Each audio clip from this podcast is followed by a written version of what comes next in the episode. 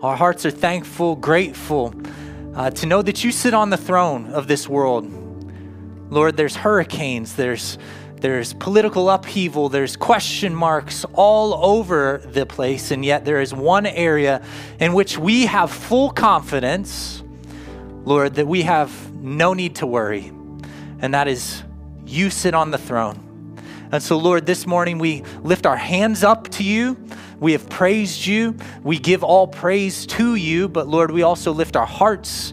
We bow our heads. We bow our lives and we give them over to you, High King forever, the one who sits on that throne. And we love you. Thank you, God, for all that you have done and for who you are. We just pray that as we open up your word, as we talk about your church, God, that we would be convicted, Holy Spirit, that we would be challenged in our own presuppositions, that our, our eyes would be opened, our ears would be opened, our hearts would be opened to see and to understand and to know who you are better, God, and to know who you say we are as well. We give this time to you. Lord, we're here. We're expectant. We're listening. We're waiting work in our hearts and our lives. We ask these things in Jesus' name. Amen. As you have a seat this morning, why don't you say hello to somebody who's around you?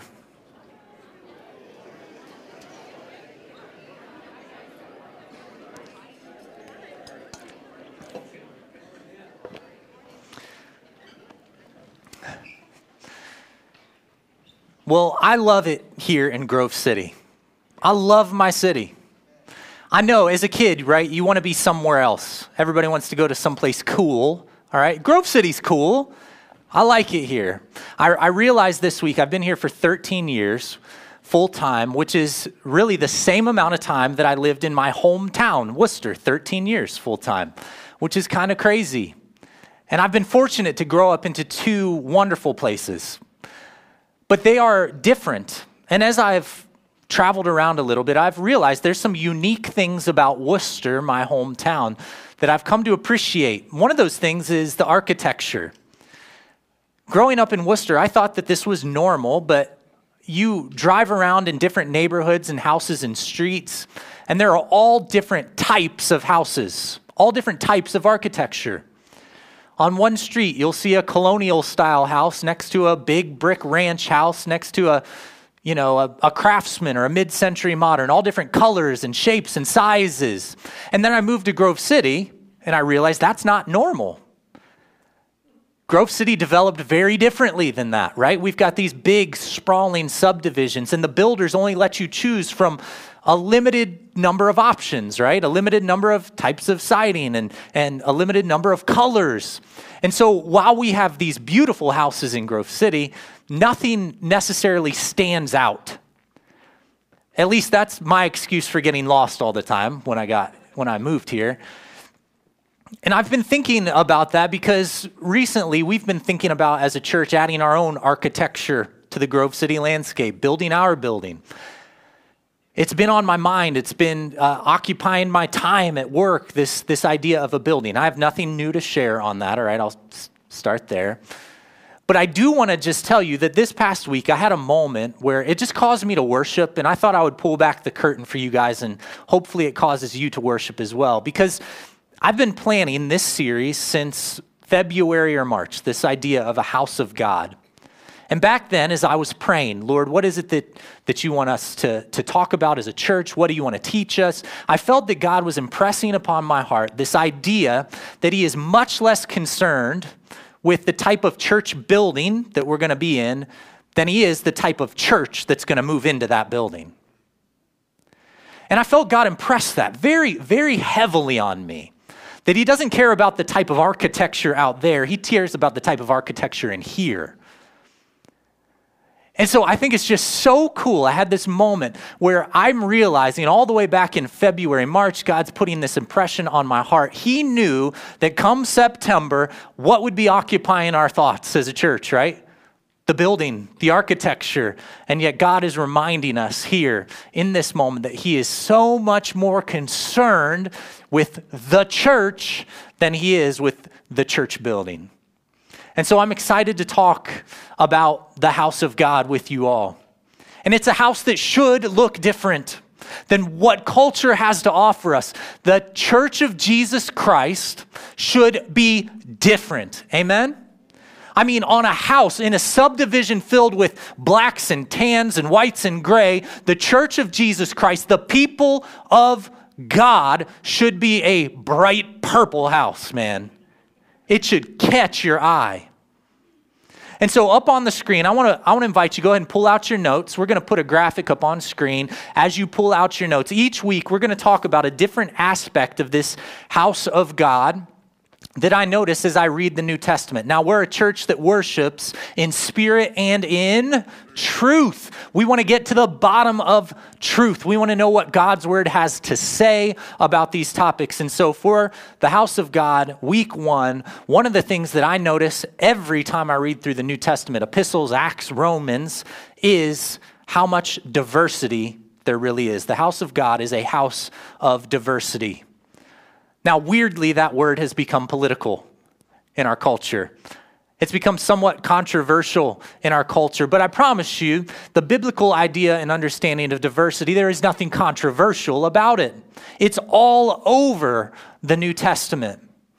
And so today, as we talk about this, I want to invite you, go ahead and turn to Galatians chapter 3. We're going to talk about three different types of diversity that I've noticed as we read through the New Testament. The first type of diversity that I notice, that I see in the church, in the house of God, is a cultural diversity. Galatians chapter 3. This is God's word to us, starting in verse 25. But now that faith has come, we are no longer under a guardian. For in Christ Jesus you are all sons of God through faith. For as many of you as were baptized into Christ have put on Christ. There is neither Jew nor Greek, neither slave nor free, no male, no female, for you are all one in Christ Jesus. And if you are Christ's, then you are Abraham's offspring and heirs according to the promise. One thing that I notice over and over in the New Testament epistles that the Apostle Paul works through and the other apostles work through as well is the cultural diversity that happens within the church. Essentially, cultural diversity. There are all sorts of societal lines that have been drawn all throughout history, but in the church, we see all of these cultures coming in and gathering together as one. And part of the thing that the New Testament addresses is some of the challenges that come along with that. But over and over, we see that within the church of Jesus Christ, as he adopts you into his house, the former lines with which we used to break each other down and, and the lines that used to separate us are they're breaking down themselves. And if you just look at how this happens in Galatians chapter 3, you, you know, there, there is no question that it's God that's doing it. Because we see in verse 25 that faith has come, and in verse 26, it's in Christ Jesus that we're now called sons and daughters of God. That happens through faith. So, what this means is all of us enter into the house of God in one way and one way only. It doesn't matter what background you're from or culture that you're from, you come in one way. It is through faith in Jesus Christ. He adopts us into his family. Man, I've been sometimes in churches, or I've read about churches, or I've seen churches, and I don't spend my time bashing other churches, I promise. But I, I've seen sometimes where churches become so about themselves that it's like they're inviting Jesus to come on into their church. Jesus adopts us into his family. He's created it in the one that the way that he wants to create it. And so if you have any sort of issue with different cultures or uh, people from different backgrounds worshiping together, let me just tell you, you're going to hate heaven. You're going to hate it. If you just look at this example in Revelation chapter 7, and you guys can help me out, this will be up on the screen. You don't need to turn there in your Bibles, we'll put it on the screen for you. Jesus gives the Apostle John a glimpse into what heaven will look like in 7 9 in Revelation. And after this I looked, and behold, a great multitude that no one could number. Now help me out here. They were from every nation, they're from all, they're from all, and every nation All tribes, all peoples, all languages are all standing before the throne and before the Lamb. They've been clothed in white robes, and if you continue to read, you'll see that they got their white robes because they were washed by the blood of Jesus Christ. And they have palm branches in their hand, and they're crying out with a loud voice that salvation belongs to our God who sits on the throne and to the Lamb. Man, what a beautiful picture. Every nation, every tribe, every tongue, every people group standing side by side with all who have come before and all who will come after us, raising up our hands and having the biggest worship celebration that you've ever seen. That's heaven. And so, anytime we catch a glimpse of that here on earth, that's a beautiful picture. And over and over, we see that in the New Testament that God's house is a house of diversity. Now, I don't think that diversity can be artificially manufactured, but I do think it needs to be intentional. We need to make sure that we are crossing all social boundaries in order to reach people with the gospel. And as our church begins to look more and more like what our community looks like, that happens not as a result of some program that starts from a stage. It happens as a result of a church that is intentionally building relationships with their neighbors and their coworkers inviting them to meet and know Jesus Christ. And as they get adopted into this family, this church looks more and more like heaven. The church of Jesus Christ should be diverse culturally. The second thing that I want you to see is that every time you look in the New Testament, you see that the church of Jesus Christ is diverse economically. It's diverse economically. Now, what does that mean? Well, if you just look in the book of Acts, you will see that there are both wealthy people and there are poor people worshiping together in the same church if you look at some of the things that the Apostle Paul has to work through in some of these epistles, it's challenges between people who are wealthy and people who are poor, who are worshiping side by side. But I think the most striking example of this is found in James chapter 2. James, of course, he's the brother of Jesus. And James is writing, and here's what he says because there's a problem within this church, all right? He's not just writing about a hypothetical situation he's writing about a problem within a church. And here's what he says My brothers, show no partiality as you hold the faith in our Lord Jesus Christ, the Lord of glory. For if a man wearing a gold ring and fine clothes comes into your assembly, that's a rich person. And a poor man in shabby clothing also comes in. And if you pay attention to the one who wears the fine clothing and you say, Hey, you, sit here in a good place while you say to that poor man, You stand over there, or sit at my feet. Have you not then made distinctions among yourselves and become judges with evil thoughts? Listen, my beloved brothers, has not God chosen those who are poor in the world to be rich in faith and heirs of his kingdom, which he has promised to those who love him? It's quite simple. What the Apostle James is reminding us through the power of the Holy Spirit and his inspiration is that within the church, not only should cultural lines break down, but economic lines should be breaking down as well. I dream of a day when we have multimillionaires and single moms in subsidized housing serving on the same prayer team together. They know each other's names and needs. I dream of the day when we have people who are dressed in uh, rags and homeless are coming in because they got a ride from the guy in the nice Corvette. Okay, I dream of this day because that's what's pictured. We cannot have partiality. And for us in this church, I want you to know that it doesn't matter how much you give or don't give, this is your church body. And for us, for our greeters, for our pastors, for our ushers. Man, we want to pay the exact same amount of attention and give the same amount of love and care and support.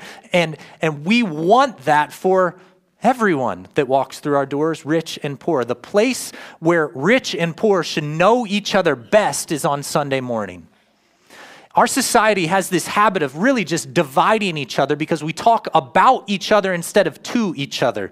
Right? You've got people who who demonize people with money who have no money, and people who have money demonizing poor people, and neither of them know each other, know their needs, know their stories, or talk to each other. That shouldn't be the case within the church. And it should no longer be some hypothetical transactional thing that happens. Like, yeah, I give money, that money, you know, I pay my taxes, that helps them out. That give, you know, that's their Medicare. Within the church, it's I know your name and I'm willing to be sacrificially generous in order to meet your need. It's not a hypothetical thing. We're going to talk more about that idea of generosity later on in the series, but the church of Jesus Christ should be breaking down these barriers. There shouldn't be rich churches and poor churches. And man, I want you to know that no matter what background you come from, you are welcome here. This is your church. And I want you to invite people from each and every background as well. The last thing that I want you to see is that the house of God, God's family, is diverse economically, it's diverse culturally, but it's also diverse generationally. All over in the New Testament, the house of God is diverse generationally. We see this. Now, I, I got to tell you, when I was 25, can I just tell you a little story this morning? When I was 25 years old, we helped to plant this church. And I always think back to my first small group back in that time, just as a 25 year old. And well, before we get to the small group story, I'll just tell you about myself, okay? I like really loud punk rock music. And I love like spiking volleyballs and kicking footballs and hitting golf balls, any sports, uh, all that stuff, I love that stuff. And so all of my friends growing up are kind of like me, right? They love those same things.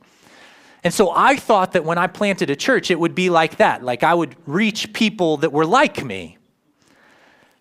And if there's one thing that I have learned in the last 13 years here at this church, number one, it's, it's God is faithful and He's always working, but it's almost never going to look how you think it's going to look.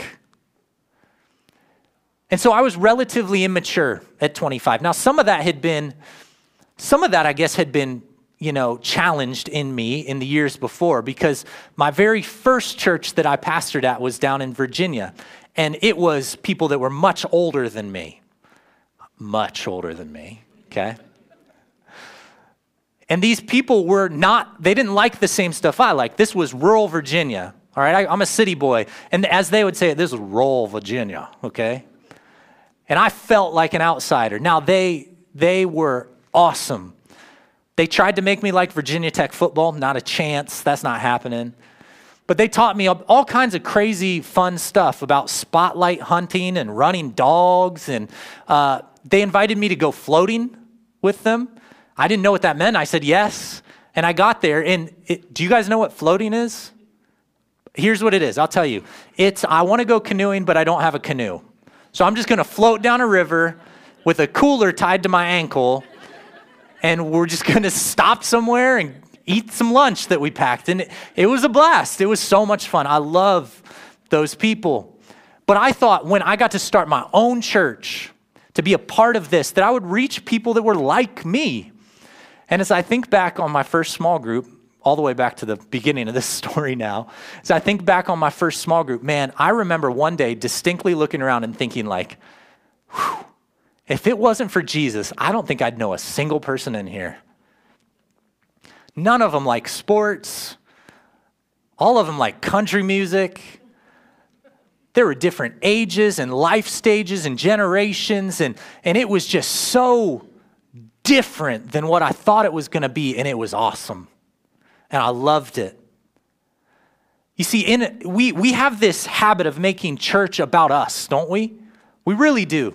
And in America, especially, we're just consumers. It's what we do, you know, but we treat our churches like it's another trip to Sam's Club where, hey, you know, at that church, when that's pastor's speaking, I like him, we're going to go there. But over here, I like their kids' program, so we're going to jump in over here. Or the worship is great, so we're going to do that on Wednesday nights. Or that church is too young, or that church is too old.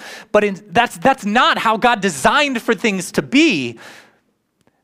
A church isn't something that you're supposed to go shopping at. It's something you're supposed to be a part of and invest in. And the reason that God puts people within your church that challenge you, that drive you, frankly, crazy sometimes, that parent different than you, that look at the world differently than you, that love things differently than you, it's not because He's annoyed with you or that God doesn't like you or that He's mad at you. He does it because He loves you.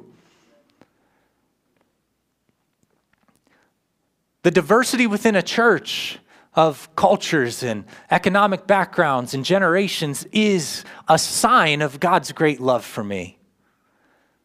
I mean, just if you look back at James, he said, What did he say about the poor people? He said, Hey, you need to welcome poor people in because God has chosen those who are poor in this world to be rich in faith. That means that those who have less than you have a lot to teach you about what it looks like to follow Jesus. And man, if you have ever been in a third world country or on a mission trip, you go in thinking that you have so much to offer to these people. And you see how destitute the conditions are and how tough it is that they're living. And you walk away ashamed and convicted because of their level of joy in Christ. We need that diversity. It's a part of our strength. Now, we better talk about generationally since I told you to write that one down. I got that as I was reading in the book of Titus. In Titus chapter 2, starting in verse 2, we see Titus sort of, he's speaking to each different generation within this church. Uh, the Apostle Paul is writing this letter to Titus, reminding him this is what needs to happen, rather. He says, Older men are to be sober minded, dignified, self controlled, sound in faith, in love, and in steadfastness. So Paul is giving Titus this instruction and he's saying, "Hey, you need to find some older men within your church." Now, up up until a few years ago for us, that was like, "Hey, that guy's pushing 30. He's one of the older ones here." You'd walk through the lobby and you'd see a gray hair and a beard and you'd be like, "Hey, teach me. Teach me how to live life." I'm 28. I'm so thankful, like I mean it when I say genuinely, I'm thankful that we have people with some truly gray hair in our church now. The Apostle Paul says that we should be able to look to those men. We should be able to see what it looks like to be faithful and steadfast, sound in our faith in love. They should be the example. Men, older men, you are the example within our church. I love the energy. My favorite group of people to hang out with, younger guys, you still make me feel young. I love that. But man, we need older men in our lives to show us what it looks like to be faithful, don't we? And Paul continues older women, I'm not making any comments on appearance of that. Likewise, you are to be reverent in your behavior, not slanderous or slaves to much wine. I always wonder what is going on in this church. Paul says, he writes and he says, Hey, older men, be dignified. Older ladies, stop going out on Margarita Mondays and being irreverent. What is going on in that small group over there? Paul's like, ladies, come on. He says that you are to teach what is good. Train the young women to love their husbands and their children. Train the young women to love their husbands and children, to be self controlled, pure, working at home, kind, submissive to their husbands, that the word of God may not be reviled. Likewise, urge younger men to be self controlled. The picture that we see of this church, the church is supposed to be a church in which different generations know one another and they are known by one another. Where older and younger are pouring into their, each other's lives, frankly, sharing their challenges and their victories, learning what it looks like to run the race for Jesus Christ with endurance well. Now, this doesn't happen all that often. And I think, just to be frank, I think that churches are partially to blame because we program things in such a way that ages get segregated out, don't they? And so you've got a bunch of 20 year olds in a small group together talking about marriage, like how to have a long, successful marriage. And there's nobody over there 15 years in, like, uh, that's the dumbest thing I've ever heard. Don't do that. And you've got a bunch of young mothers who are there, hey, this is how you discipline and train up a child and do it. And there's no one over there being like, bad idea, bad idea, don't do it. And the reasons for this is it's just not all on the church, though. I think that, I'll, I'll be honest, I think it's two things. I think it's pride and it's insecurity. I think for those of us who are younger, and I'm, I'm going to still classify myself that way, all right? For those of us who are younger, it's pride. We don't want to ask for help. We don't want to admit what we don't know.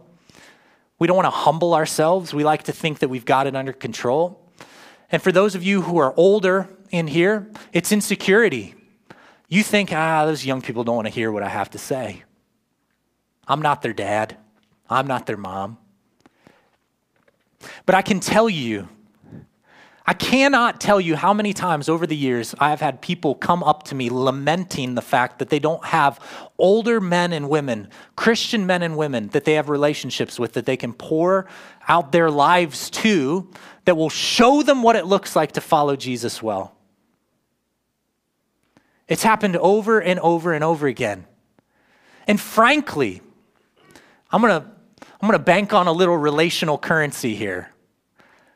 For those of you who are older, it's your job to take the first step. You're the mature ones in the faith. You're the ones that are supposed to be leading our church. You're the ones that should be our greeters and our ushers. You should be showing us what it looks like to give generously Man, when we go to do a service project, you're the ones that should be signing up in greater numbers than anybody else. But I'll tell you, something really weird happens when people hit about that empty nester stage. And I don't know what it is.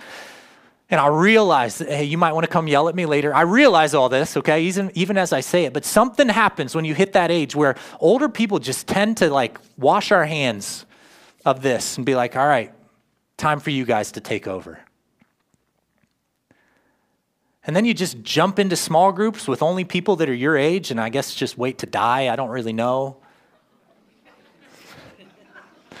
All right, you'll, I will get yelled at for that one.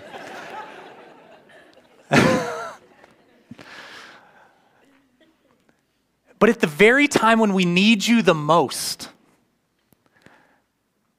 it feels like it's hardest to find you. That you don't want to be a part of our small groups with our little kids running around and our messy fingers and hectic schedules. That's when we need you. And we need each other, frankly. And the Church of Jesus Christ is supposed to be a place where, where young and old, know each other, love each other, pray for each other, care for each other. We're rich and poor, know each other, love each other, care for each other, pray for each other. We're black, white, Hispanic, Asian, different tribes, languages, tongues. Together we see that those are not the things that define us, but the thing that defines me is that I'm a child of God, that I am in His house. The church should stick out like a purple house on a street of black and white, man. Now, it's been my goal as I've thought about teaching this to give you guys practical opportunities to respond to the gospel all throughout this month. And so we're going to try something this month. Um, as we sort of prep to wrap up here, we're going to try something that's a little bit different for us. Okay, it's not something we've ever tried before. Um, and we're going to focus on this idea of building relationships across generations. And so on our app, Okay, on the front page, there should be a thing that says mentorship.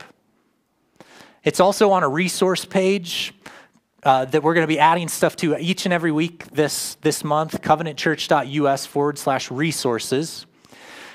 And this is sort of a form that you can fill out. And I want to thank Christy Parker for her help in developing this and this mentorship program. And all it says, you can pick one or the other. I am looking for a mentor, or I'm willing to be a mentor. And we're going to do some matchmaking. And what I'm asking for is if you are someone who is, you can look at Titus 2 and you can say, Yes, I'm doing those things. I'm doing those things. It's not about age, okay? There's 75 year olds that are not ready to show us, spiritually speaking, what it looks like to be mature in the faith. But if you're mature enough that you say, I have walked this walk long enough, I, I can do those things, I want to invite you to sign up to be a mentor. Now, you're going to get a packet that has some tricks and tips and how to do this, but really what we're asking is very simple. You're going to pray for each other daily.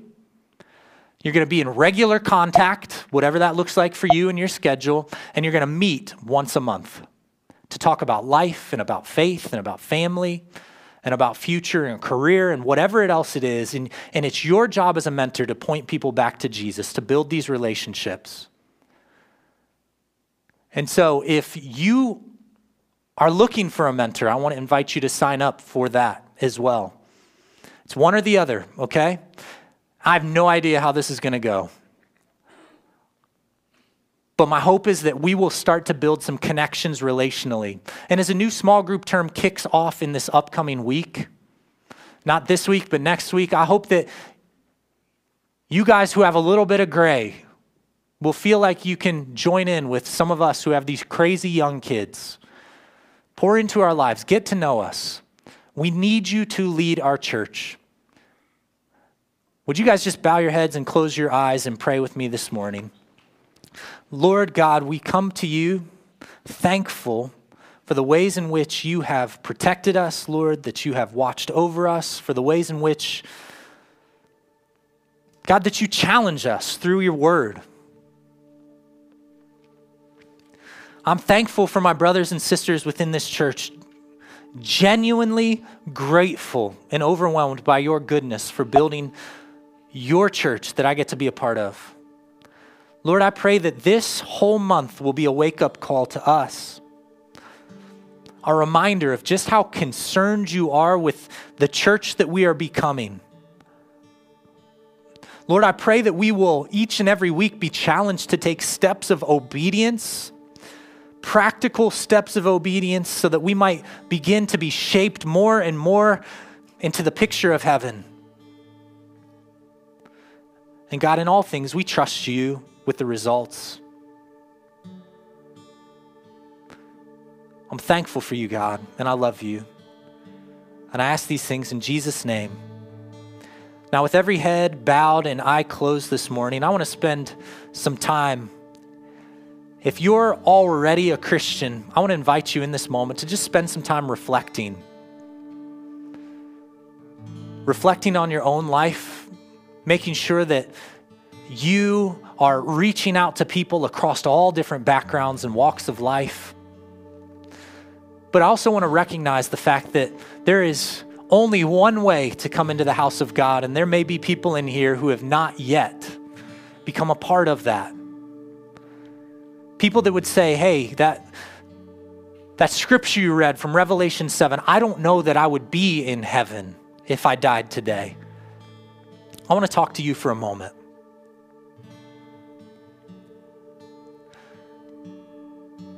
The Bible says that it's sin that separates us from God. It's our sin. We've lied, we've cheated, we've stolen. And because God is holy and He's righteous, He's going to punish that sin. He's just.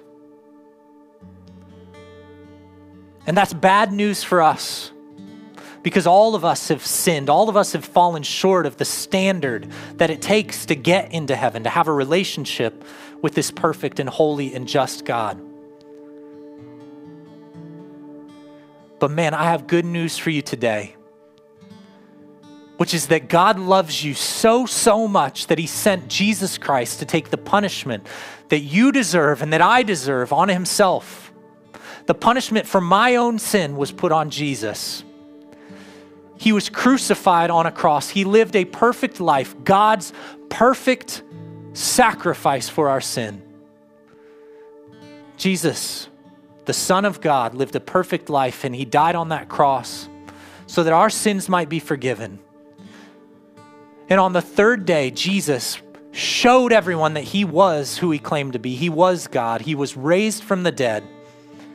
And he declared that all who would call upon his name, all who would place their faith and their trust in him could have their sins forgiven now and forever. And you can be born again. And so, if you today don't know that your sins are forgiven, I want to invite you to talk to God right here, right now. God knows your thoughts, He knows your heart, He knows your past, He knows your future, and He wants that relationship with you. If you want to have your sins forgiven, If you want to start a relationship with God, if you want to start again, simply pray a prayer that goes something like this. It's not the words that matter, it's your talking to God. And you just say, God, I know that I am a sinner. Jesus, I believe that you love me and that you died for me. I want to accept that sacrifice. Please forgive me for my sins. Make me brand new. I'm giving my life to you. What I've done in the past hasn't worked. Give me new life. I want to follow after you. And if you prayed that prayer this morning, I want to let you know that God, it says that God is faithful and He is just to forgive you of your sins and to cleanse you from all unrighteousness. And what that means is that if you prayed that prayer sincerely and honestly to God this morning, that your sins are now forgiven, that you are made new, that you have a new start and a new hope and a new life. And now it's time to step into it. And so, if you prayed that prayer today, I want to invite you before the day is over, stop at our Connect Center. We have a gift for you. We've got some books for you that we would love to give to you, put in your hands, and tell you a little bit more about what it looks like to follow Christ. And then we want to walk with you. We're not going to leave you alone to pray a prayer and walk alone. We'll walk with you, show you what it means to embrace this new life in Christ. Jesus, we give you thanks for your goodness. We worship you and love you, the creator of all things. Thank you for purifying us from all unrighteousness. Thank you for the forgiveness of sins. God, this morning we want to just raise our voices and our hands one more time in worship to you because you deserve it. All glory and power and honor is yours forever and ever and ever. Amen.